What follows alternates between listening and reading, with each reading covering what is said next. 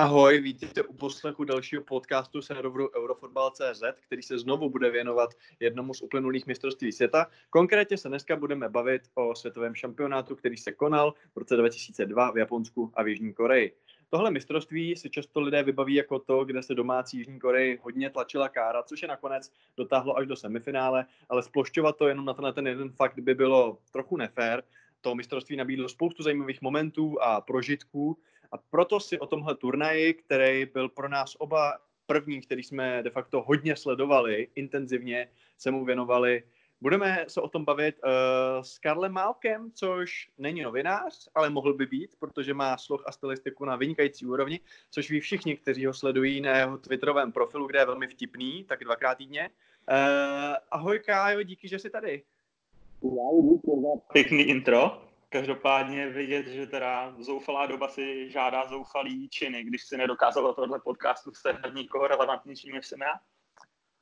A i tak se to dá říct, ale já bych to naopak řekl tak, že jsem chtěl někoho, kdo k tomu má taky ten citový vztah spíš jakoby z lidu, než nějaký novináře nebo nějaký jakože experty. A navíc díky tomu, že jsi tady ty, tak já budu vypadat jako ten chytrej. Takže to je důvod, proč jsem si tě pozval. V případě jsem tady Nicméně, uh, Kájo, co ty si první vybavíš, když se řekne mistrovství světa 2002? Když uh, se řekne mistrovství světa 2002, tak si nevybavím až tolik uh, takový ty fotbalové věci, protože jsem ještě byl relativně malý děcko, bylo mi vlastně 11 let a vnímal jsem to spíš ještě z takového toho hodně omezeného dětského pohledu a vnímal jsem takový ty blbosti okolo, jako různý ty Ronaldovy účesy, takový ten Beckhamův uh, kohout. Strašně jsem byl uh, vyhypovaný ohledně toho balonu Fivernova, který jsem si potom vymručil uh, další Vánoce vlastně od rodičů a chodil jsem s ním potom na tréninky, teda spíš na jeden trénink, protože jsem zjistil, že když uh, do toho míče budu kopat, tak bude ošlehaný a budou na něm ty šmouhy od těch kopaček. Takže po prvním tréninku jsem uh, si ho zase už nechal doma aby jsem, aby jsem si ho neponičil, no. Takže, hmm. takže jakoby v ty fotbalové věci něco si pamatuju, ale spíš uh, jsem vnímal takové ty věci okolo, no. Jsem byl strašně nahypovaný na tenhle ten turnaj díky uh, hetriku, který vyšel před uh, tím turnajem. Já si pamatuju, že jsem měl načtený prostě všechny uh, ty soupisky. Uh, měl jsem vlastně připravené těch výsledků, které jsem prostě po každém zápase běžel, uh, si tam ten výsledek zapsat, spekuloval jsem o tom, jaký ty týmy potřebují udělat výsledky v dalším zápase, aby uh, postoupili dál uh, ze skupiny a tak dále. Takže uh, pro mě to byl vlastně první úplně turnaj, který jsem vnímal. Já si teda už i lehce pamatuju uh, ve Francii 98, respektive Euro 2000, ale to jsem byl ještě fakt jako malý, takže tenhle, tenhle ten turnaj je fakt jako takový první velký, který jsem prostě začal, začal hmm. vnímat. Hmm. Já ti rozumím s tím míčem. Já měl to samý o dva roky později vlastně s Roteirem, který jsem taky dostal k narozeninám. A přesně, nesmělo se do toho, bylo to teda replika, protože jsme byli chudí samozřejmě. Ale nesmělo se do toho kopat, prostě bylo to opravdu, že jsem se to vystavil a prostě cítil jsem se jako ten vetchý, prostě máme Roteiro, prostě bylo to úžasný. S Hetrikem to bylo úplně taky to tež, taky první číslo, který jsem si koupil, bylo tohleto červená obálka, zlatá Nike, kompletní preview. Uh, je takovou hezkou ironii osudu, že právě Michal Petrák, který byl v minulém podcastu v Jižní Africe, tak ten tenkrát jako mladý kluk do Hetriku psal, psal tam taky Štěpán Filipek, s obouma jsem se já pak potkal ve sportu, takže to bylo takový hezký. A ten turnaj byl zajímavý. Začal vlastně zápasem úřadujících mistrů uh, z Francie. A musíme si říct, že Francie tehdy byla opravdu jako na vysokém levelu. Za prvý, přirovnal bych to asi ke Španělsku, vlastně teď, když skončila ta jejich éra. Francie tenkrát samozřejmě byli úřadující mistři světa, rok 98, to ty si zmínil. Uh, to finále rozhodl Zidane dvouma gólama hlavou, což je docela jako paradoxního takového míčového kouzelníka. Uh, pak oni vyhráli i Euro vlastně v Belgii, v Nizozemsku a pak vyhráli i ten konfederační pohár, což bylo v roce 2001 taková ta generálka vlastně na tom mistrovství světa, takže oni vyhráli úplně všechno. Byli tam jako hrozný favoriti. A ještě jejich největší hvězda, což byl právě Zidane samozřejmě, tak uh, vlastně 14 dní předtím, nebo 16 dní předtím, před prvním zápasem šampionátu, který hráli proti Senegalu, tak vyhrál s Realem Madrid ligu mistrů. a vlastně krásným gólem, krásným volejem to finále rozhod proti Bayeru Leverkusen. A jeli tam jako hrozný favoriti. Sranda je, že vlastně, a to řeknu rovno takový spoiler, pokud to nevíte, tak Francie vypadla ve skupině. Naopak, Franc, naopak Brazílie vyhrála a Ronaldo, který už taky zmínil s jeho debilním účesem, tak uh, vlastně byl největší hvězdou v šampionátu a přitom vlastně na tom minulém mistrovství to bylo úplně naopak. Zatímco Zidane byl tou hvězdou, tak Ronaldo za záhadných okolností vlastně nenastoupil do toho finálového zápasu, bylo to takový jakože divný prostě a proč nehrál a bla, bla, bla. Na tom no, mistrovství se všechno, On nastoupil nakonec, ne? V 98. Ne, ne, není to tak, že, na, že nastoupil v tom 98. myslím... nakonec, že, že měl nějaký ten blackout v tom, v tom hotelu, ale nakonec si vymohl, aby nastoupil? To se nejsem Já... úplně jistý. Já mám právě pocit, že nehrál, ale teď se přiznám, že teď si mě teda strapnil tady, že nevím. Já, já si to pamatuju, že nehrál. Že se to právě řešilo, ale já to teda najdu. Sestavy, sestavy, sestavy.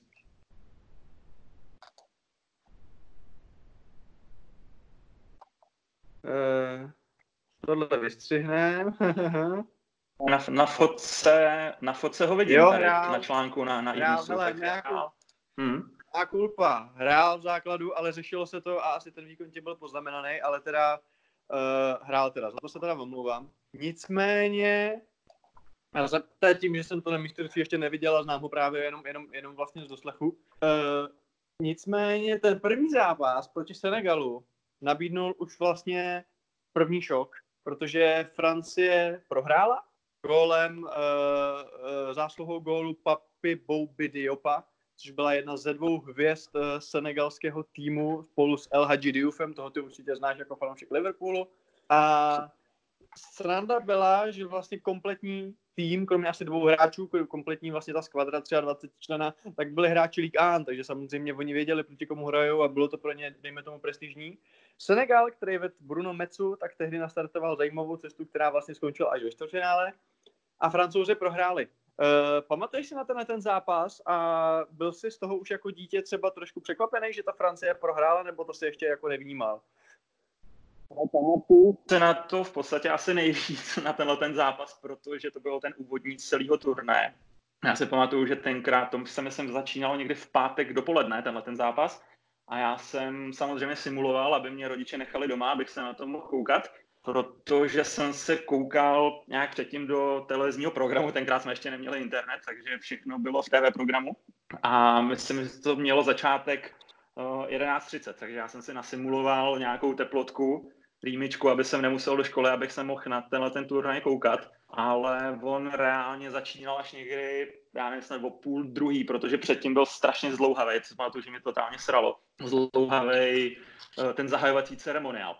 A já teda jsem trošku jako fandil Francii, protože samozřejmě jako dítě jsem byl uh, nadšený tenkrát z toho, jakou oni měli generaci, vyhrávali všechno, co se dá. Nicméně prostě už od toho začátku tam tenkrát šlo vidět, že v tom týmu prostě něco neklape, že tam je něco špatně. Naopak ten Senegal, který já vůbec uh, jsem neznal, protože si nejsem jistý, jestli uh, ty africký šampionáty Eurosport uh, začal vysílat až potom, nebo až potom jsme začali mít vůbec doma Eurosport. Takže Senegal byl pro mě, pro mě tenkrát uh, strašně velký překvapení. Nicméně uh, si mě díky tomuhle zápasu strašně získal. Já většinou na tomhle turnaji si vyberu jeden tým z každého kontinentu, který mu tak nějak jako přeju. A před turnajem si pamatuju, že jsem se strašně těšil na Nigerii, která mimochodem tam potom teda strašně vyhořela. JJ Okocha-Svek. Uh, JJ Okocha-Svek. Ale ten Senegal uh, si mě získal v tomhle zápase a, a hlavně teda, jak říkáš, El Hadji Diouf, který potom teda přestoupil uh, do Liverpoolu a moc se tam neohřál, tuším snad dvě sezóny maximálně, jestli vůbec. Hmm. Hmm. Tak uh, v podstatě ten, ten Senegal, vlastně ta jeho cesta skončila tuším až ve čtvrtfinále ano, s Tureckem, ano. s Tureckem ano. někdy v prodloužení. Ano, na, zlatý gól.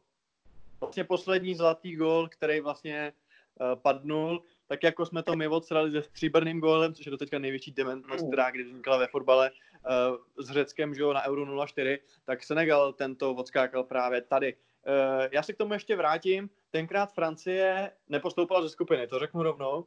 A dneska nám už to přijde jako, že vlastně OK, jako že jasně favorit prostě nepostoupí, že už má to jako zvyklý, jo. Ale tehdy to bylo docela jako halo, protože Francie byla první tým, obha, jakoby obhajující šampion, který nepostoupil od roku 66, kdy to byla Brazílie vlastně na mistrovství v Anglii.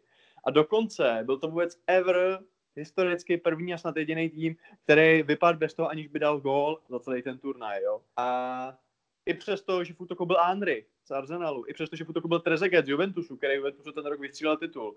Jenomže ono se právě říkalo, že ty kluci byli unavený, že ta sezóna byla dlouhá a že právě třeba Věra, taky jo, arsenalista, tak říkal, hele, já už jsem prostě nemohl, já byl unavený.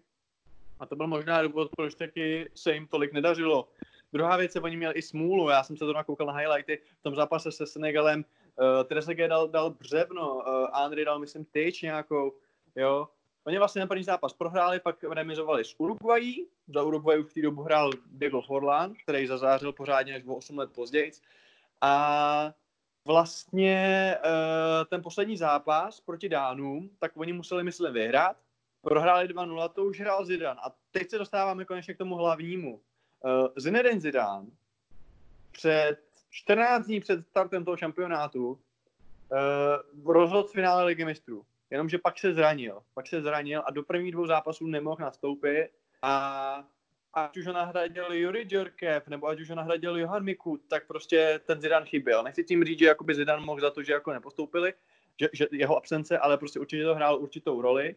A hra, nastoupil až v tom posledním zápase, kde ale Dánové vyhráli 2-0. Uh, eh, ty osobně, když teda zmíním Zidana, tak uh, pro mě třeba Zidane je jako naprostá jednička, jo? Byl to prostě první dres, který jsem měl, modrý desítka Zidane Francie. Uh, miloval jsem ho příjemně. Uh, kdo je pro tebe takovýhle hráč, jakoby ten nejmilovanější z dětství? Jako je někdo takovej, nebo k komu jsi měl největší vztah, jako 8-letý, 9-letý kluk? Ale Zidane... Každopádně, já jsem ho měl trošku negativně spojenýho už z toho mistrovství světa 98, kdy tenkrát se tam nechal nějak vyloučit, dostal trest na dva zápasy, tuším, že tam někomu šlápnul na hrudník, myslím ze Saudské Arábie nebo něco. Si to tenkrát pamatuju, že jsem z toho byl zklamaný, když jsem se koukal uh, na ty francouzské ozvěny, co bylo na, na ČT tenkrát, takový ten schrnující dokument Uh, nicméně, abych se vrátil k té tvý otázce, tak uh, já v této generace uh, jsem strašně miloval Luise Figa z Portugalska. Jo, on, on přestoupil, tuším 2000 nebo 2001, přestoupil z Barcelony, z Barcelony do Realu Madrid. Dostal za to docela jako třaskavý. Ano. Jo, ale já si ho, já si ho vlastně pamatuju z této doby prostě jako neskutečného hráče, kterýho jsem eh, hltal, protože jsem hrál uh, taky v záloze a měl jsem vlastně i sedmičku po něm, protože fakt uh, jsem se snažil jakoby tu hru tvořit uh, stejně jako to dělal on, takže u mě to byl určitě Luis Figo z Portugalska. Hmm. Který, který mimochodem na tom, na tom turnaji no. vyhořelo teda taky. Myslím si, že nepostoupilo ani ze skupiny. Přesně tak, přesně tak. Uh, dokonce já, když jsem se teď koukal na dokument, právě co o tom natočila česká televize o tom šampionátu, tak oni měli poslední zápas s Koreou, potřebovali, myslím, bod. A uh, Prej zrovna Figo je chtě, k té remize chtěl jako ukecat, jo, takže docela, docela zajímavý, ale o tom se ještě popovídáme. Každopádně Zidane chyběl. A vlastně v tom posledním zápase chyběl taky třeba Robert Pires, jo, který prostě se zranil někdy v březnu, taky hrál výborně v Gunners, takže těch kombinace zranění, únavy, smůly, jo, tak prostě Francii to nevyšlo, na druhou stranu furt to nebyla taková tragédie jako 8 let později v Jižní Africe, kde vlastně se tam všichni pohádali, Anelka, Domenek, že jo, a prostě tam to šlo úplně do hajzlu. Tady to bylo takový, že teda Lemer pak odstoupil, ale tak prostě je dobrý. Nicméně v tom posledním zápase, a tady já bych zmínil jednoho z mých velkých hrdinů toho šampionátu, a to je Jondal Tomason, který táhnul gólově Dánsko. On v té době byl čerstvý vítěz poháru UEFA s Feyenoordem Rotterdam a bejval by si určitě jakoby zajistil na tom šampionátu nějaký přestup do velkého klubu, kde by teda nepodepsal už před tím šampionátem, že podepsal s Milánem, kde se pak stal legendárním žolíkem, protože samozřejmě přes legendárního Filipa Inzagiho a přes Andreje Ševčenka to měl těžký se do základu dostat, obzvlášť když Milán byl v té době asi suverénně nejlepší tým vůbec světa. Nicméně jako žolík byl výborný, Dánsko hrál výborně, byl tam Ebe Sanz taky, který tenkrát byl ještě v BVB, myslím Denis Romedal, v brance Serencen. Uh, Já myslím, že byl v Dortmundu, člověče. Jo. Tak to se zválně podívám. Omlouvám se teda divákům, posluchačům, že to je takhle rozjebaný. Já jsem debil, on hrál za šalky. S, s kým se opletu? Karidan byl teda v BVB. Ty jo, tak to jsem dement. Byl v šalke, ano, Hmm. máš pravdu, samozřejmě. A proč mám to, že byl v BVB? Možná jsem viděl nějakou fotku, kde on se nějak raduje a, a BVB jsou smutní fanoušci, nebo naopak on smutní a oni se radují, ale nějak jsem měl spojit s BVB, ale ne hrál za rivala, hrál za Schalke samozřejmě. Děkuji, ještě, že tě tady mám. Tak to už je druhý můj dnešní je novinář potom. No jo, no. Hele, uh, OK, takže to bylo Dánsko, který pak tam vypadlo z Anglii vlastně 0-3, 0-3 v osmi finále. Uh, Senegal jsme zmínili, uh, pak tam byla, pak tam byla Uruguay. Uh, co se týče teda té tý Francie, tak to bylo samozřejmě zklamání, uh, který se asi trošku nečekalo, nicméně prostě uh, je to realita. Když přejdeme k druhé skupině, tak vlastně teď si jistý, tam podle mě hrála Argentina a Anglie. Doufám, že to ta skupina je. Teď jsem si to zavřel kvůli Sandovi. A to byla teda skupina Hele. taky velmi... Jo, to, je to, hele, já na to koukám, je to Bčko se Španělskem, Španělsko, se Paraguay, Španělskem, jo. Paraguay, Jihoafrická Ano. republika a Slovinsko. No. To Tam to asi koukám. dopadlo tak, jak tam to asi dopadlo tak, jak se podle papírových předpokladů čekalo. Španělsko Ano. postoupilo docela v pohodě.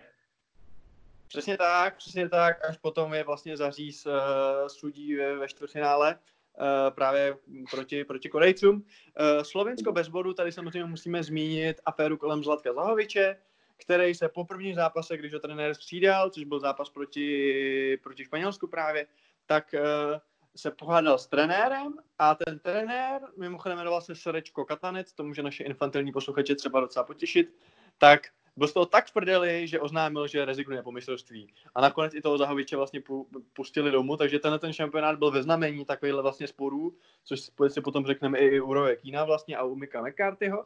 Nicméně Slovensko nepostoupilo, Uh, druhý místo Paraguay, Africká republika, nakonec postoupila Paraguay. Když se řekne Paraguay, samozřejmě napadne nás Roque Santa Cruz, hráč Bayernu v té době už, ale samozřejmě uh, legenda a jeden z mých nejoblíbenějších golmanů, Jose Luis Chilavert, naprostá osobnost, naprostá legenda, golman, který miloval kopat penalty, miloval kopat uh, přímý kopy. A teď jsem koukal mu 54 už dneska, on byl docela starý už tenkrát. A pro mě vedle třeba Teplákovýho Gábora Királiho je to jedna z velkých osobností brankářských prostě světového fotbalu. A co se týče Španělska, tak uh, samozřejmě vůbec první gol Španělska na tom mistrovství dal Raúl González Blanco, což pro mě je taky jedna z velkých legend, uh, takže políbil samozřejmě prstínek, že jo, aby potěšil manželku. Úžasný hráč, doteď mě mrzí, jak s ním vlastně trošku vyjebali v Reálu. Doteď mě mrzí, jak s ním vlastně trošku vyjebali, ve, uh, i když vyjebali, nevím, to se s mnou možná budu hádat. S Casillas jsem vyjebali určitě teda, který mimochodem v té době poprvé chytal, uh, chytal co by jednička na turnaji, což zase se dostáváme k tomu, že původně, a to ty určitě víš, měl tam chytat Canizares z Valencie, který se ale pořezal koupelně a už ho vlastně Casillas nikdy do brány nepustil, takže to jsou příběhy, které píše jedině fotbal.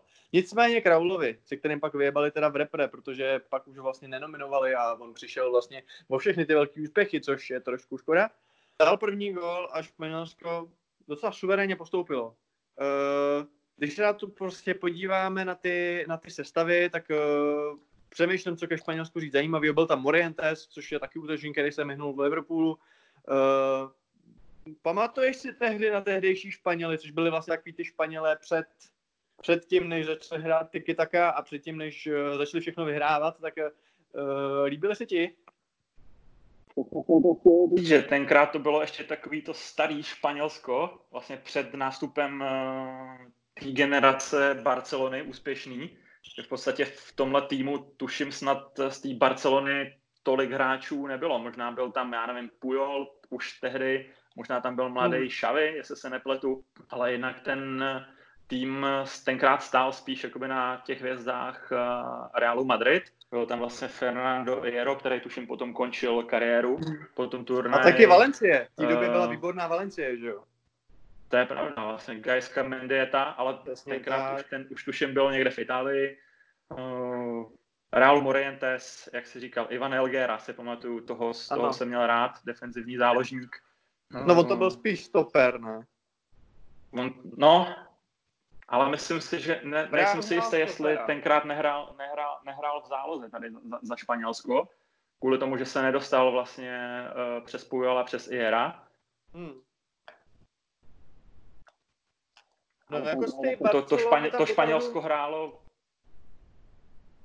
to Španělsko tenkrát, jako se pamatuju, že hrálo velmi dobře, až potom teda samozřejmě schořilo ve čtvrtfinále, tuším, že to bylo na té Jižní Koreji, no, po nějakých těch Koreji. skandálních, skandálních výrocích sudího, kde jim ano. tuším neuznali dva góly, z nich jeden byl jako úplně regulérní.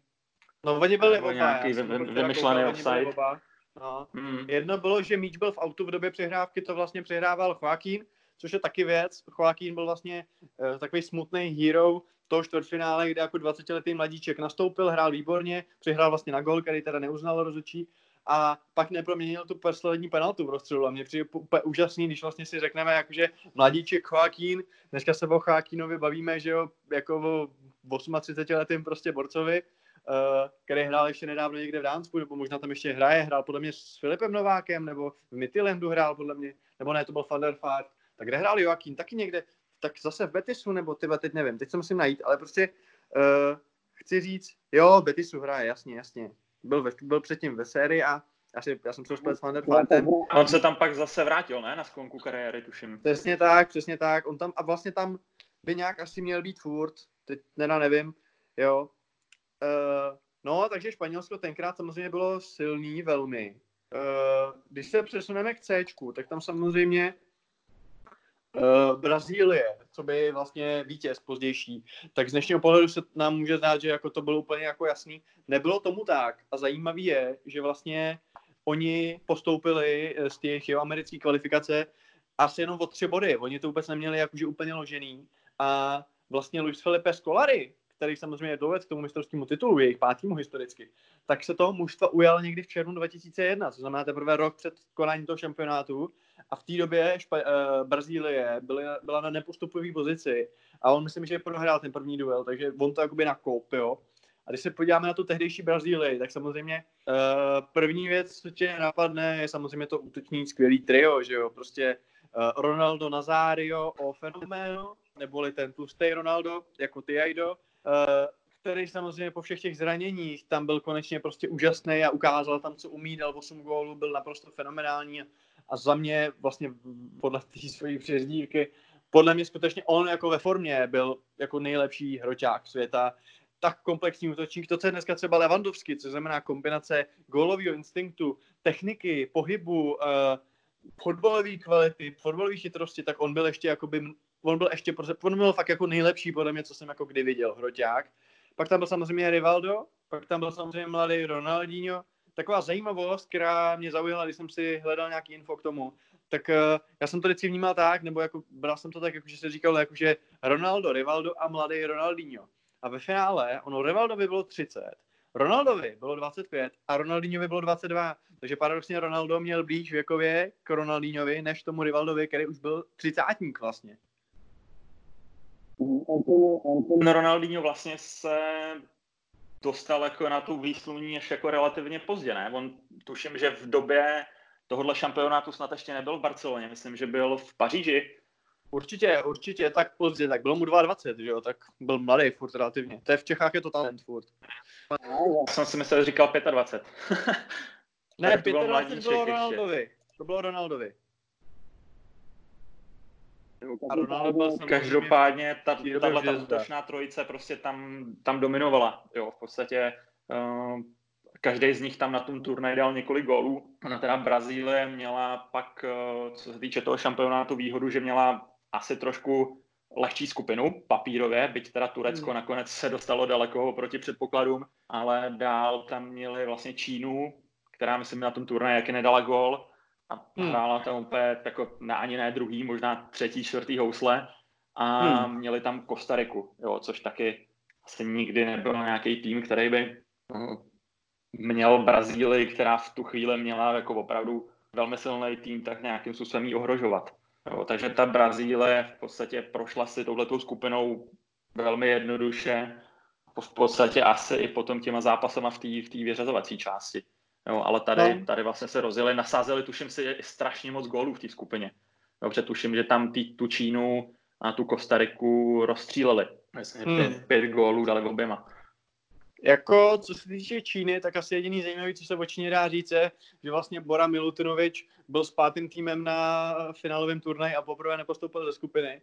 Jinak o Číně asi nelze nic říct, ale Kostarika, Winston Parks, ta se mi líbila, ty hráli velmi hezky, ale Turecko samozřejmě, ty už v první zápase proti Brazílii ukázali velký potenciál, kdy vlastně prohráli 1-2, Uh, Rivaldo, tuším, uh, dával góla vlastně na 2-1 z penalty. Rivaldo, kromě toho, že ukázal, jaký je dobrý v tom zápase, tak samozřejmě byl i smutným nebo záporným hrdinou, protože následně pak uh, Turci kvůli němu dohrávali v deseti, když nafilmoval, ale jakože totálně prostě trapně vlastně, že se svíjel k zemi po tom, co ho napálil jeden z Turků míčem a on tam úplně udělal takovou etidu a ten Turek byl vyloučený, což jakoby předznamenalo vlastně všechny ty chyby rozhodcovský na tomhle tom turnaji. Rival pak za to dostal pokutu, ale tak samozřejmě prostě hrál dál a všechno, takže v pohodě. A jinak Turci samozřejmě Emre Belezoglu, eh, Hašan Šáš, eh, Hakan Šikir, Ilhan a samozřejmě v brance Richter Ekbert, který válečnýma barvama prostě strašil uh, soupeře a myslím si, že vedle Oliho Kána možná nejlepší golman toho šampionátu. A Turci ukázali velký předpoklady a vlastně došli až vlastně ke třetímu místu. Nicméně, když se ještě vrátíme teda k Brazílii, tak uh, u Brazilců je zajímavá jedna věc. V první řadě golman, jo. Dneska žijeme v době, kdy Brazílie má dva golmany, ty mi to potvrdíš jako Fandala FC, dva golmany třeba top 5 na světě. Ederson, Alisson, prostě pro mě třeba s Neuerem, s Terstegenem a s Oblakem prostě top 5 na světě. Tenkrát, víš, kdo byl jednička Brazílie na tom šampionátu? Kdo vychytal Brazílii titul? Byl Marcos, ale nejsem si úplně jistý, protože byl tam i Dida, ale tenkrát on myslím ještě nechytal. Přesně tak, byl to Marcos nebo Markuš, nebo nevím, uh, který celou kariéru chytal v Palmeiras. To znamená, vychytal Brazílii titul borec, který prostě hrál jenom v Brazílii Dida tam byl jako dvojka, protože už ho právě rok předtím na nějakém tom konfederačním poháru jakoby přeskočil. Tenkrát samozřejmě se řešilo, když skončil vlastně Claudio Tafarel, tak se řešilo, kdo bude jeho nástupce. Nakonec teda chytil právě ten Markuš. Sranda je, že potom na šampionátu odchytil už asi jenom čtyři utkání, myslím, v té repre. A samozřejmě Dida, uh, jako obrovská bestie, prostě fanoušci Milána ví, prostě úžasný golman. Konec konců zase jako fanda LFC tak legendární finále, že jo, kde teda Dudek ho jakoby předčil, ale Dida samozřejmě úžasný, úžasný hráč. Takže Markuš chytal. Eh, co se týče herního stylu Brazílie, tak oni hráli takový jako 3, 4, 1, 2, jo. A tam je zajímavý to, že samozřejmě vnímáme tu trojici, ten tu útočnou, který si dělali prostě co chtěli, což mohli, protože na to měli prostě skills.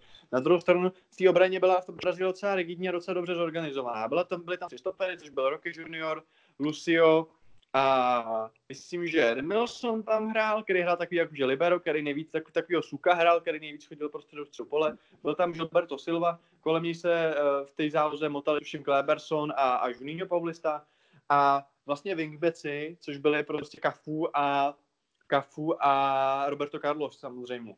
A co se týče Kafua, a samozřejmě tam ty tři.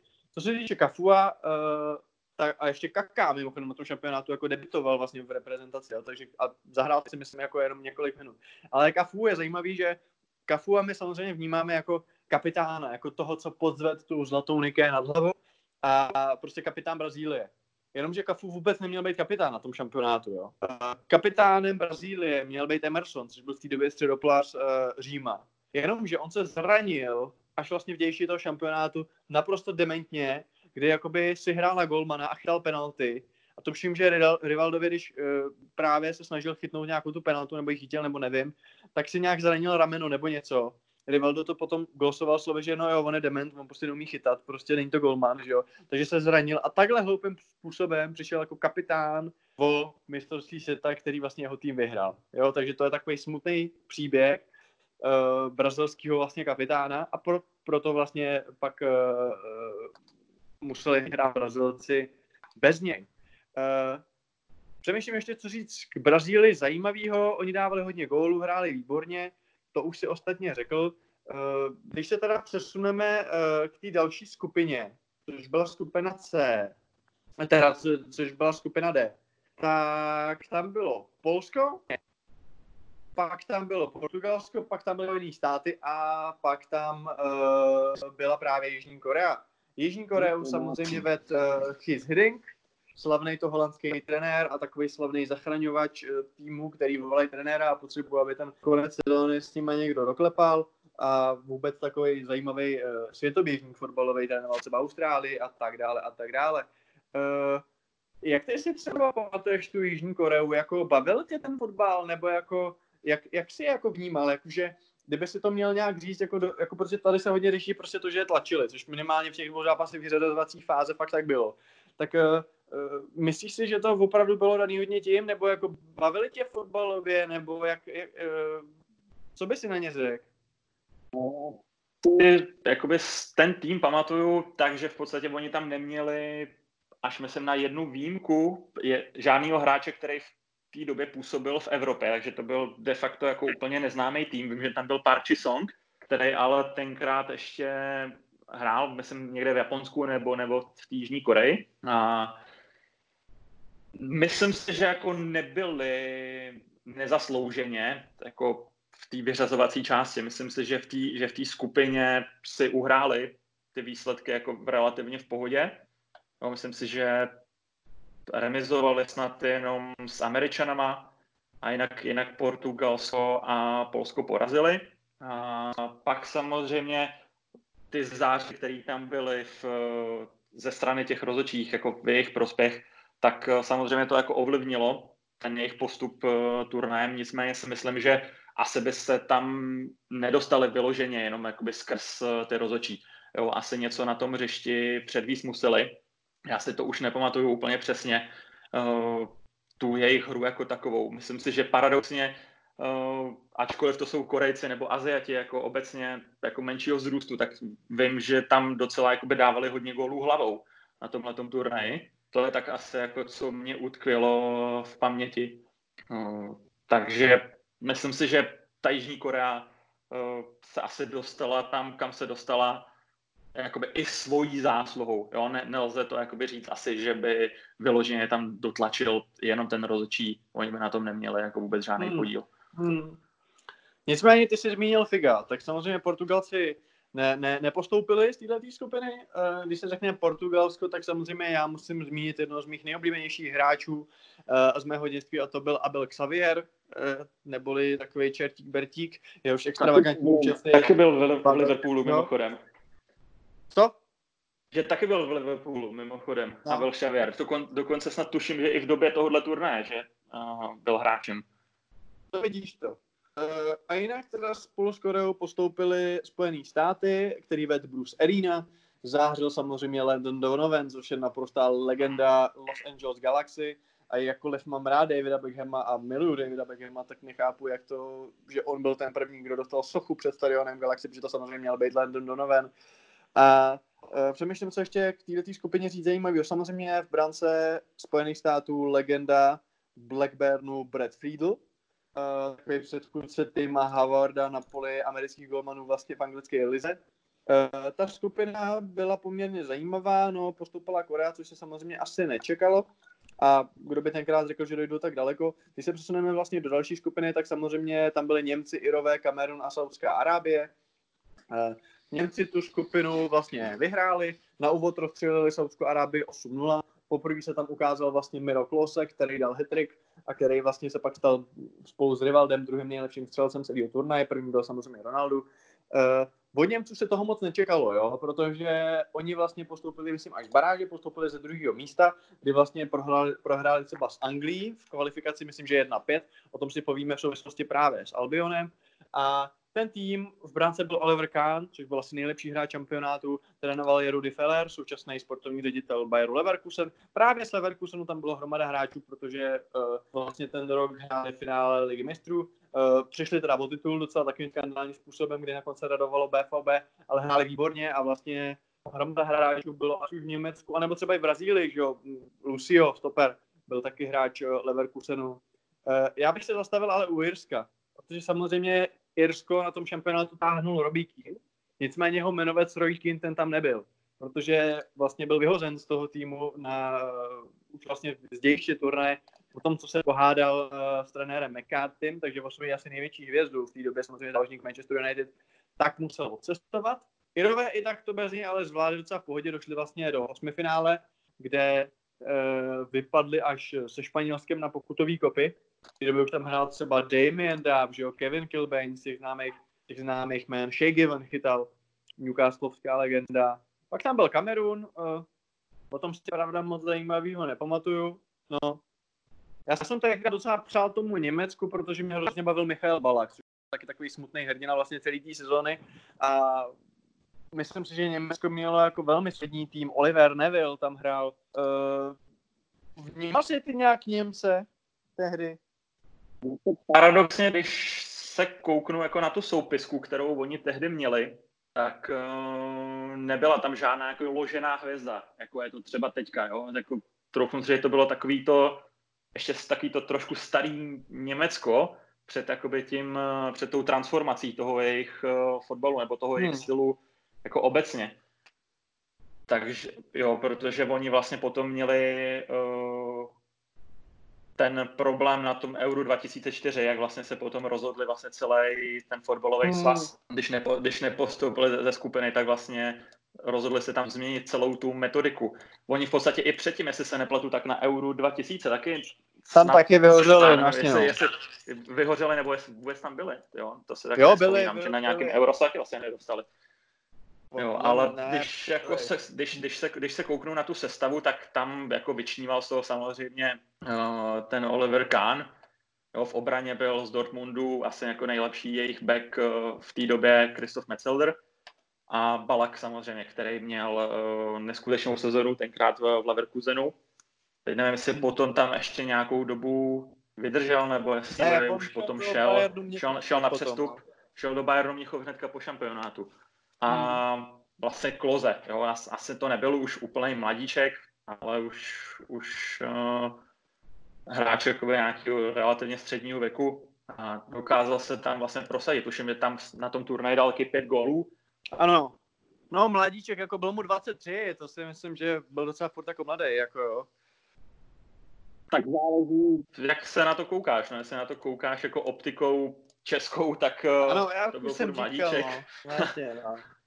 On to byl v té době hlavně spoluhráč vlastně vrátil Lokvence v Kaiserslauternu. To je docela zajímavá jako informace. Je to tak. Uh, a jinak ta sestava Sebastian Kell, samozřejmě legendár kapitán BVB, Uh, jo, jako byl to hezký tým. Bernd Schneider z Leverkusenu, který byl známý tím, že hulil asi 40 denně nebo kolik.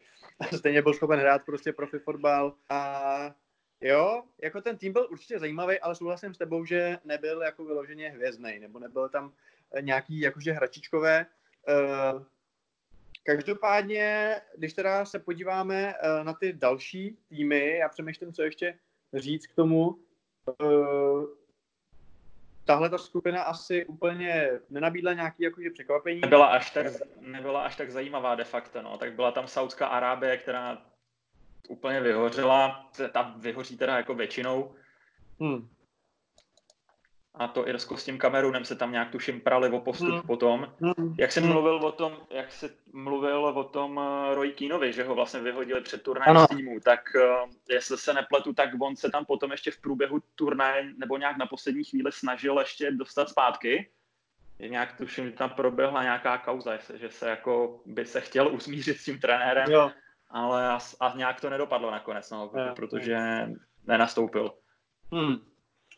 Jako uh, opravdu zajímá, pokud se chceme bavit o něčem zajímavým, a tak to je samozřejmě uh, ta další grupa, což uh, byla takzvaná smrti, jak se tomu říkáte vždycky na každém šampionátu. Tady to byla Argentina, Nigérie, Anglie a Švédsko. Uh, samozřejmě Argentina a, a, a Anglie byl velký příběh vlastně už z minulého šampionátu, kdy vlastně v osmi finále Argentina postoupila. David Beckham tehdy stal prostě nepřítelem eh, celého Albionu, protože vlastně po jeho vyloučení pak oni prohráli. Eh, to vyloučení bylo vlastně po tom, co se tam nějak poštěkal eh, s Diegem Simonem, dnešním trenérem samozřejmě Atletika Madrid. A Beckham na tom šampionátu dostal příležitost samozřejmě stát se zase hrdinou. Uh, ty jsi zmínil jeho účest, samozřejmě to v té době byla naprostá bomba, že jo, v té Azii. Uh, byla to módní ikona už v té době ženatý samozřejmě s Viktorí. Uh, Anglie tehdy byla zajímavá uh, tom, že vlastně tam šli docela jako se sebevědomím, protože vyhráli svoji kvalifikační skupinu právě, kde byli právě Němčouři. Mimochodem, tehdy trenérem Anglie byl Sven Jeran Eriksson, to znamená švédský trenér, který se mimochodem dostal, uh, dočkal i vlastně svého vlastního songu, protože právě po tom vítězství nad Německem v té kvaldě, tak uh, taková dvojice britských komiků, takový jako že Genzera Suchánek nebo něco jako my dva prostě, tak o něm napsala písničku prostě Sven, Sven, Sven Goran Eriksen a o tom slavný vítězství a bla, bla, bla, se který byl takový hit jakoby před šampionátem sranda je, že o to samý se pokusili o x let později s Garrettem Southgatem, kdy to udělali prostě Garrett, Garrett, Garrett, Southgate a to už nemělo takový úspěch, protože opakovaný vtip není moc vtipem. Nicméně Anglie měla samozřejmě uh, Liverpoolskou dvojici, že jo, Emil Hesky, Michael Owen, měla Beckhama, měla Davida Siemena v bráně, 38-letýho, který teda se zapsal pak trošku nešťastně ve čtvrtfinále, kde pustil takový dementní přímý kop od, uh, z 35 metrů od Ronaldinha. Uh, tenkrát Anglie uh, byl se tehdy, ty už fanda Liverpoolu, jako vnímal to tak, že to jsou jako ty tvoji kluci, nebo kdy ty jsi vlastně začal Liverpoolu fandit? Bylo to už tenkrát? Bylo to, bylo to už tenkrát, protože už tenkrát jsem měl uh, někde ze sekáčem, mě mamka sehnala liverpoolský dres, tenkrát to bylo ještě s tím nápisem nebo sponzorem Candy na hrudi, takže už tenkrát by jsem vnímal uh, Liverpool, takže samozřejmě na základě toho Anglii jsem fandil, byla mi sympatická, je mi sympatická, když na tom turnaji jako nejsou Češi, tak vždycky jakoby ten můj druhý tým uh, je Anglie, tenkrát si pamatuju, že oni šli do toho turnaje se strašným sebevědomím, respektive oni chodí do každého turnaje se strašně velkým sebevědomím, vždycky prostě každý rok uh, je jejich rok. Uh, někdy je to opodstatněný, někdy je to opodstatněný asi méně, ale tenkrát uh, si pamatuju, že oni si uh, strašně věřili na tomhle tom turnaji. Nakonec to teda až tak jako slavně nedopadlo i vzhledem jakoby k té situaci, kterou ty jsi už uh, zmínil což byla ta Simenova vlastně chyba, která vlastně mu v zásadě pak jakoby i pohřbila kariéru, nebo respektive, když se řekne David Seaman, tak uh, první věc, na kterou si vzpomeneš, tak uh, je tohleto podběhnutí toho míče pomalu z půlky hřiště, nebo nevím, ze tři čtvrtě půlky, hmm. jo, kdy to Ronaldinho vlastně napálil. Takže skončilo to samozřejmě neslavně pro Anglii, aspoň teda jako malá útěcha pro ně, že to neskončilo na penalty. Ano, ano.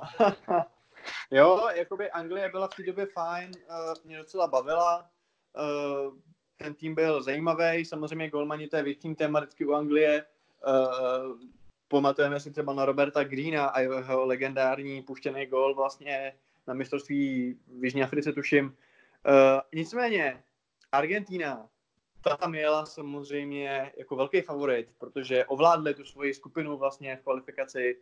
Uh, Batigol, legendární Gabriel Batistuta, forward uh, ze série A, tak se od něj čekaly velké věci. To je jenom pro ty, co si myslí, že Argentina vznikla s Messim. Ne, předtím byl Batigol, což byla velká taky legenda. Uh, sranda je, že v útoku mu dal, dělal uh, společnost a teď jsem zapomněl kurně, jak se ten týpek jmenoval. Byl to Maradonovo kámoš, uh, Kajola, ty vole, teď nevím. Byl strašně starý, už byl asi 35. Kanidža, nebo tak nějak jsem, Kanidža no. se tuším jmenoval. No, no, no, Vincenzo Kanidža, nebo tak nějak.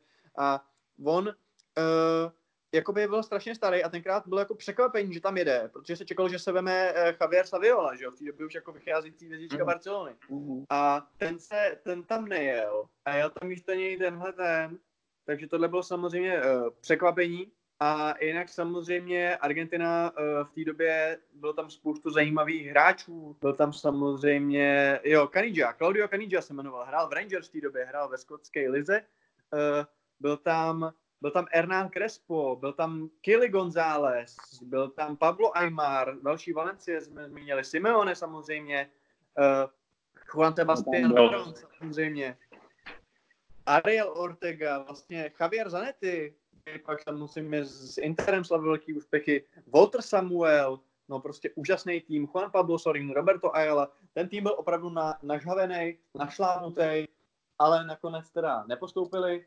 A možná o tom rozhodl právě ten zápas s Anglií, který vlastně Angličani vyhráli 1-0. Zaslou penalty Davida Beckhama, co znamená Beckham, protože samozřejmě on to dostal hrozně sežrat, to, to vyloučení v tom 98.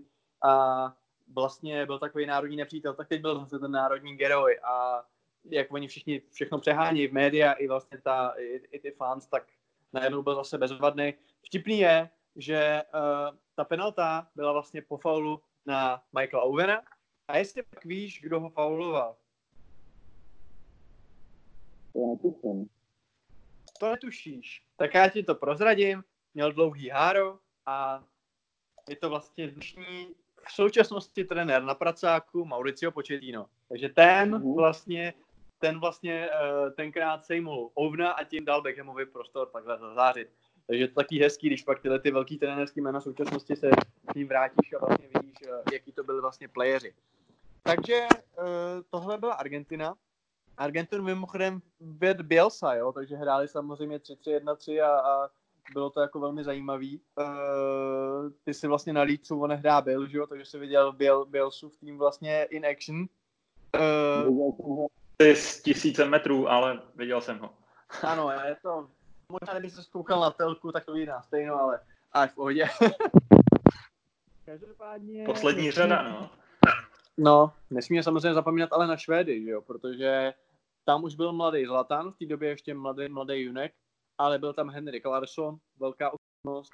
Uh, byl to taky fajn tým, který vlastně postoupil společně s Anglií, právě na úkor Argentiny.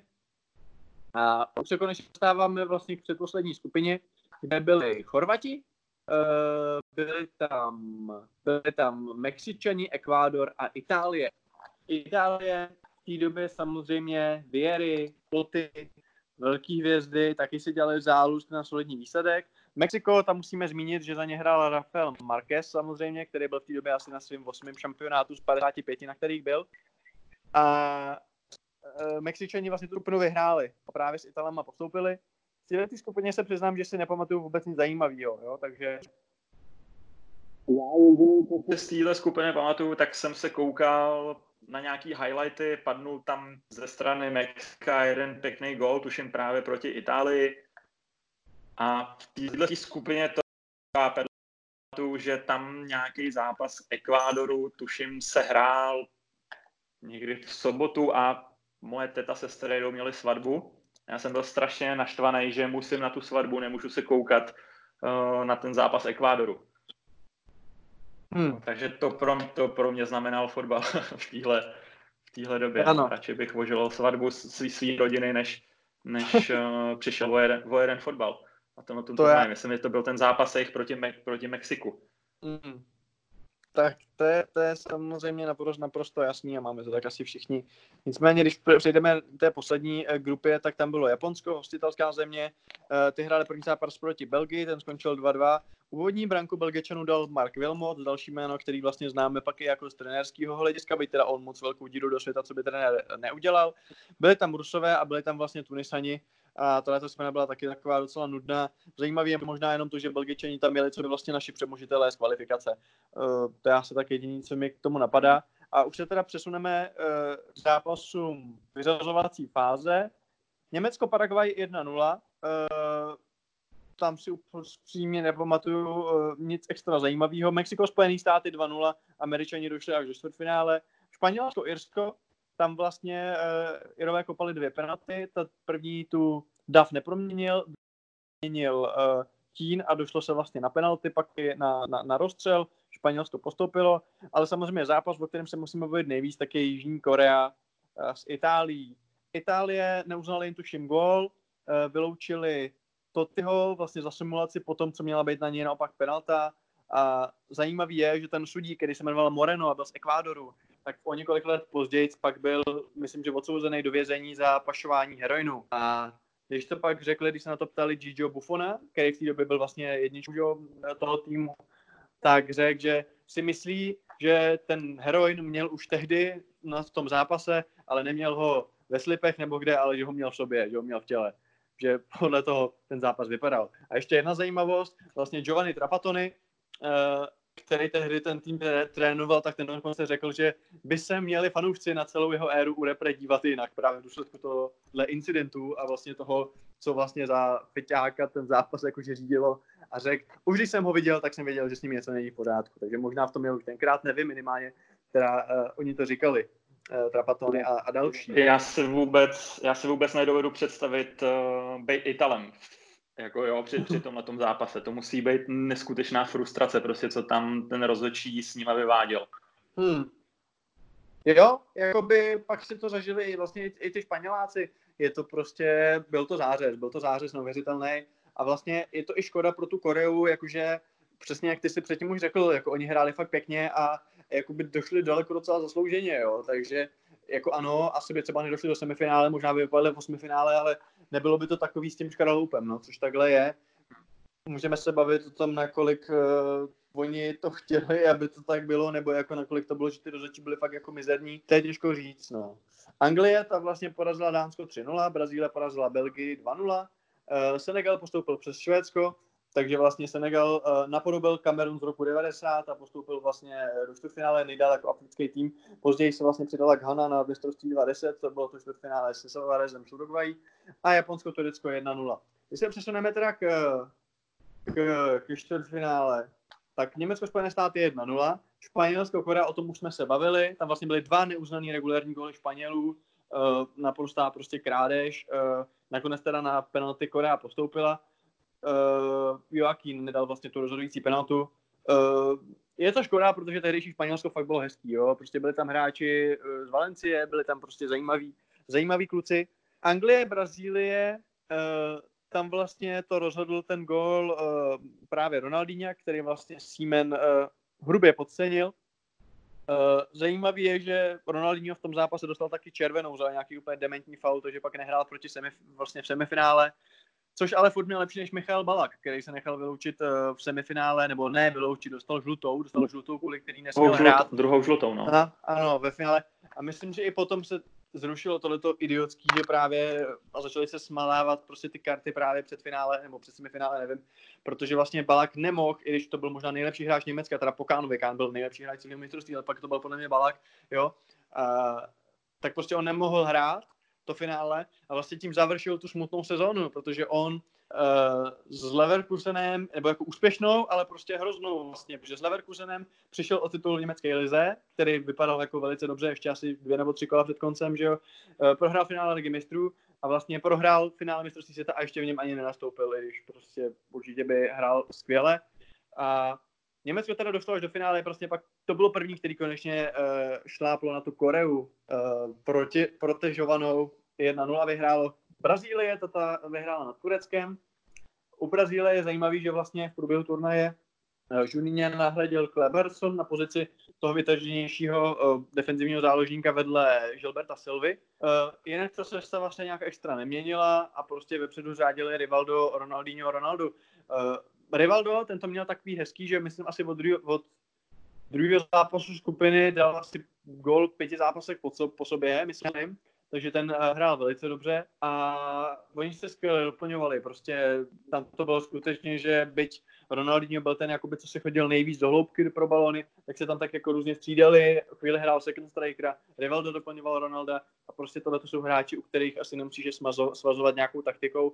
A třeba za mě, a ať ti dám taky slovo na chvíli, za mě tato trojice asi to nejlepší, co jsem jako na mezinárodní úrovni jako v ofenzivě viděl, protože si nemyslím, že by něco lepšího jako někdy v historii bylo.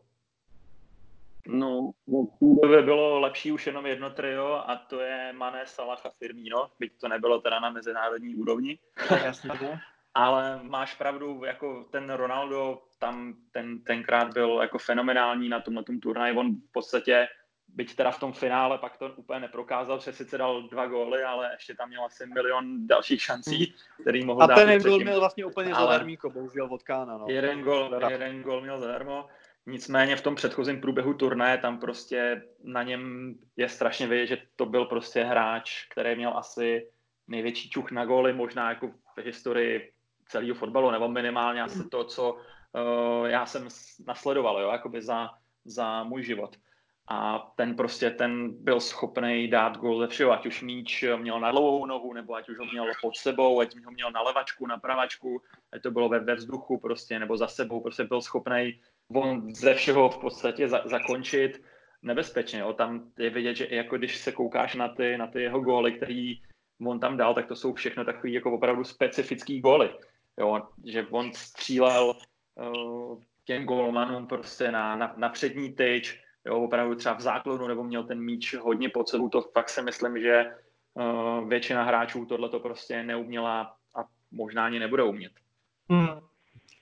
A on jeden z těch gólů, teď nevím, jestli to bylo proti Turecku, nebo uh, tak uh, byl vyloženě fakt jako krásný po takovém slalomu a prostě to byl skutečně, jako to byl prostě komplexní fotbalista. To byl komplexní fotbalista, po zásluze byl vlastně nejlepším střelcem celého šampionátu. Uh, ve finále vlastně Brazílie vyhrála 2-0 a tady samozřejmě smutný hrdina prostě byl ten Olikán, který byl nejlepší hráč celého mistrovství, uh, držel nad vodou Němce vlastně celý ten turnaj a vlastně tu debilní chybu, tu si nechal do úplně nejhoršího momentu, kdy vlastně střelu Rivalda, která šla prostě do koše a dala se úplně OK chytat, tak prostě debilně vy, vypustil a Ronaldo už měl snadnou práci, pak přišel druhý gol a prostě byl konec. Brazilci se stali po pátý mistry světa. Uh, Německo nicméně pod vedením Rudyho Fellera skvělý šampiona, to určitě. A samozřejmě zápas o třetí místo, ten samozřejmě už byl takový za prvé creepy, že tam hráli dva týmy, který nikdo nečekal. Tam bylo Jižní, Korea, tam byla Jižní Korea a Turecko a za druhý ten průběh, tam padlo pět gólů, čtyři padly asi za 18 minut, pak tam myslím nejrychlejší gol v dějinách vůbec všech mistrovství, který dal po 30. Po 11 no. Za 11, za 11. Hakan Shikir, vlastně po chybě v rozehrávce korejské. A kluci měli bronz. Uh, se podíváme vlastně na ten los, tak samozřejmě může se zdát, že to bylo jakoby ze štěstím, jo, protože vem si to, oni měli Japonsko v osmifinále, i když šli jako z druhého místa ve skupině, jo. Pak měli Senegal ve čtvrtfinále, jo. Takže vlastně oni na tom turnaji porazili a, a Koreu v souboji o třetí místo, jo. Takže a vlastně ve skupině prohráli s Brazílií, uh, remizovali jenom s Kostarikou, takže vlastně porazili jenom Čínu, jo. Takže oni vlastně na tom turnaji porazili Čínu, Japonsko, Senegal a Jižní Koreu. To znamená tři týmy z Asie a ne moc kvalitní, byť teda samozřejmě Japonsko v finále a Jižní Korea nakonec teda semíčko v finále. A porazili prostě a, a Senegal a došli ke třetímu místu, jo. Takže ten los je takový trošku jako nevím, no, kontroverzní v tomhle, ale tak prostě tak to je, to na to se nikdo neptá, že? Takže Turci byli třetí. Věřím, věřím tomu, že v tom Němec, že v tom Turecku to nikdo už dneska neřeší. A no jim asi úplně jedno, že jim asi úplně jedno, jestli tam porazili Brazílii nebo Portugalsko nebo kohokoliv. Prostě oni se budou vohánět už na do smrti prostě tímhle třetím místem. Jako vzhledem k tomu, jak vypadá turecký fotbal teďka, tak pravděpodobně to asi už není opakovatelný úspěch nějaký jako dohlední mm. budoucnosti a jim je to asi úplně fuk, jestli tam mhm. porazili Čínu nebo jestli porazili uh, Brazílii. No jasně, no jasně. Prostě to je my, my, tak... my, my medaily, no. A samozřejmě, to je jenom spíš takový, že někdy vtipný, jak někdy opravdu ten los je těžký a někdy je relativně jako, je opravdu easy, jo. A jinak teda samozřejmě Brazílie, uh, Německo, Turecko, teda ta medailová trojice, že jo, medailový trio. Brazílie, jako já třeba na tu Brazílii vzpomínám hrozně rád, jo, protože si opravdu myslím, že to byla taková kombinace systému a té volnosti, kterou zajišťovali právě ty tři Erkové vepředu. A je zajímavý, že vlastně Brazílie od té doby už nic pořádně jako nevyhrála, ani vlastně nedošla do finále, jako by na světovém šampionátu vyhrála teda samozřejmě jako po Ameriku bez, bez Neymara a vyhrála olympiádu s Neymarem teda, jo, ten fotbal se vyvíjí, no a já, já třeba obecně, když to řeknu, eh, teď jsem se koukal vlastně na mistrovství 90, na nějaké highlighty a jako to bránění, jako to bylo jak někde v přeboru prostě. Jako můj kamarád vlastně, jeden měl skvělou hlášku, Petr Havlíček, taky už byl v nějakých podcastech tady e, eurofotbalových AF, eh, ten měl skvělou hlášku, že by odebral všechny zlatý míče do roku 2000, protože to prostě nebyl fotbal, jo, protože prostě se nebránilo, to, to bylo jako šílený a samozřejmě bylo to, nebylo to v rychlosti, bylo to prostě jako, bylo to specifický, no. Myslím si, že po tom roce 2000 už to začalo trošku jako vypadat a samozřejmě čím, čím víc je ten fotbal prostě, čím, čím je fotbal starší, tím je doklomnější, jak by řekla Jolanda. Ale ta Brazílie třeba, nevím, já bych jim to přál, no vždycky je fajn, když tyhle ty velmoci hrajou, víme, jak to bude v Kataru a nicméně, co ty, ať to teda už ukončíme, ať to nějak shrnem, co ty si z tohohle mistrovství teda pamatuješ nejvíc, nebo uh, když vlastně se takhle ohlídneš, teď už hodinu se o tom bavíme, tak bylo to dobrý mistrovství, nebo jako, co, to, co podle tebe třeba přineslo fotbalu, nebo ka, jak, kam bys ho zařadil, my už jsme se před natáčením bavili, že skvělý mistrovství bylo v roce 14, že jo, ty jsi říkal, že se ti líbilo i to 98, co si tak pamatuješ trošku, tak uh, Matně, tak uh, kam bys se zařadil? To jakoby nebylo úplně nejlegendárnější mistrovství, co se týče teda jakoby kvality fotbalu, té předváděné hry, i teda jako co se týče pak uh, těch uh, výkonů, těch rozočích a tak dále, že to tam bylo jako s nějakou tou poskvrnkou. Ono se to tam tuším pak nějak dokonce i zpětně po několika letech vyšetřovalo, jak to vůbec bylo s přidělením toho šampionátu vlastně pro to Japonsko a tu, a tu Jižní Koreu, že tam možná jako proběhly na, ze strany FIFA nebo vůči FIFA nějaký úplatky a tak dále. Takže asi to nebylo co do fotbalu nebo toho zážitku sportovního, tak to asi nebylo úplně to nejvíc, uh, co kdy bylo. Možná třeba někdo dokonce uh, bude tvrdit, že i jako to bylo třeba jedno z těch horších mistrovství světa, jako třeba si to myslí můj táta, ale pro mě jakoby tohleto mistrovství bylo opravdu jaký to první, který jsem fakt už jako dokázal navnímat, protože už jsem z toho měl jako nějaký nějaký rozum. A čím jakoby delší doba od toho uplynula, tak tím víc, jako je to pro mě legendárnější, když prostě si otevřu Wikipedii nebo prostě nějaký stránky, eh, kde vidím soupisky, kde vidím prostě střelce, ty výsledky a tak dále, tak eh, je tohleto mistrovství prostě pro mě takový ten počátek toho, kdy já jsem začal mít rád fotbal. Jo, co se potom postupně stupňovalo přes Euro 2004, pak přes eh, mistrovství světa 2006, což teda jako mimochodem mě hrozně mrzí, že třeba Česká republika moc není schopná se na tyhle ty závěreční turnaje toho mistrovství se tak kvalifikovat, protože hmm. přicházíme vlastně o ty uh, střety s těma uh, pro nás jako exotickýma zeměma. Hmm. Jo, že jak nepamatuju si, kdy naposled uh, jsme hráli s nějakou zemí z Afriky, jo, nebo z Jižní Ameriky, jo, možná nějaký teda přáteláky, jo, když, když na ně občas hmm. jako narazíme, jo, ale já jako možná mě opravíš, ale je možný, že jsme hráli naposled s Ghanou 2006 s nějakým jako africkým týmem. Jo, a, to, a to mě mrzí teda, že, že uh, Češi nejsou schopní na ten, na ten turnaj se dostat, když na euro se dostaneme po každý, byť teda hmm. to už teďka není jako zase tak složitý. Teď je nemožný se tam nedostat, no jako. To je pravda, no. A oni taky nějak uvažovali teďka, ne? že i to mistrovství se by rozšířili na 48 týmů, což teda no. asi by byl nesmysl. Jo, protože ta kvalita by se tam strašně rozmělnila, prostě byly by tam no, vždycky jasný. prostě, i, i teďka za těchto těch za situace těch 32 týmů je tam prostě vždycky nějaký jako opravdu totální outsider, který prostě tam dostane naklepáno. Jo, na tomhle šampionátu to byla ta Čína, Saudská Arábie, ta to je jako skoro, uh, skoro po každý, jsem tam, tam třeba uhraje nějakou remízu, pak já nevím, 2006 tam tuším bylo třeba Togo, jo, jestli, jestli si pamatuješ, a 2010 se tam byla Angola, ne? Teď tam, hmm. snad, tam, tam hráli nějaký, když to přeženou pomalu jako domorodci nebo hráči bez angažmá, tenkrát tu Angolu. A to, ale to, to, to mě právě jakoby přijde na, na tom strašně hezký, takhle na těch, na těch mistrovství světa, hmm. že se tam opravdu jako střetávají ty, ty styly jo, těch no, jednotlivých kontinentů. Jo. Jako, a proto mě mrzí, no. že, že ty Češi tam nehrajou.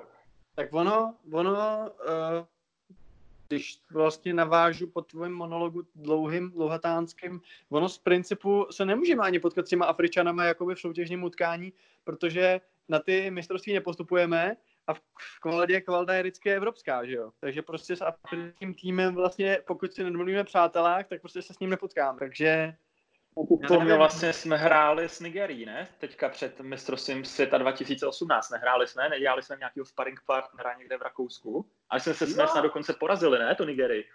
Jo, jo, jo, jo, jo, jo. A, a taky mám pocit, uh, nehráli jsme s nějakýma Afrikánama taky uh, na tom legendárním turnaji, jak tam všechny zápasy skončily 0-0? S kým jsme tam hráli? Proč to bylo, to byl nějaký to byl ten, ten, ten Kirin, Kirin, Kirin Cup v Japonsku, Kirin Cup. takovýho. Ano. A tam, byla, tam, byla, myslím, tam bylo Japonsko a Paraguay možná, nějaký američani, nebyli tam? Jo, Peru tam, tam bylo. Peru. Peru, no. A to si myslím, že byl jako highlight našeho jako fotbalu, prostě, že jsme vyhráli, vlastně oni teda vyhráli všechny ty týmy, jo, to bylo hezký, jo. Jestli mají na tom, jestli mají na, na Strahově tu trofej vy, vystavenou v poličce tam, podle mě asi jo. Je to možný. Myslíš, že se dělali tři, tři trofeje? To nevím. Nebo si to možná... Podle mě určitou. je putovní, je putovní, no. no. přesně, přesně. OK, OK, tak jo, takže tohle bylo mistrovství 2-2 a já ti, Kájo, poděkuji za tvoje vzpomínky. Bylo to hezké. Mm, taky děkuji za pozvání. No, a mějte se hezky. Nevím, jestli uděláme ještě něco, ono to nemá moc poslechovat. Jsem si všiml, že asi, ne, asi neradi vzpomínáte uh, na turnaje minulé, takže nevím, ale každopádně tohleto jsem si udělal vlastně tak trošku pro sebe, nebo s Kájou jsme to udělali pro sebe, protože to pro nás byl srdcový turnaj. Mně bylo sedm, jemu bylo jedenáct nebo deset. Uh, byl to první turnaj, který jsme sledovali, uh, který nás přived ke Kopanej, takže prostě to bylo fajn. Takže jo, mějte se hezky, Kájo, díky a čau. Ciao.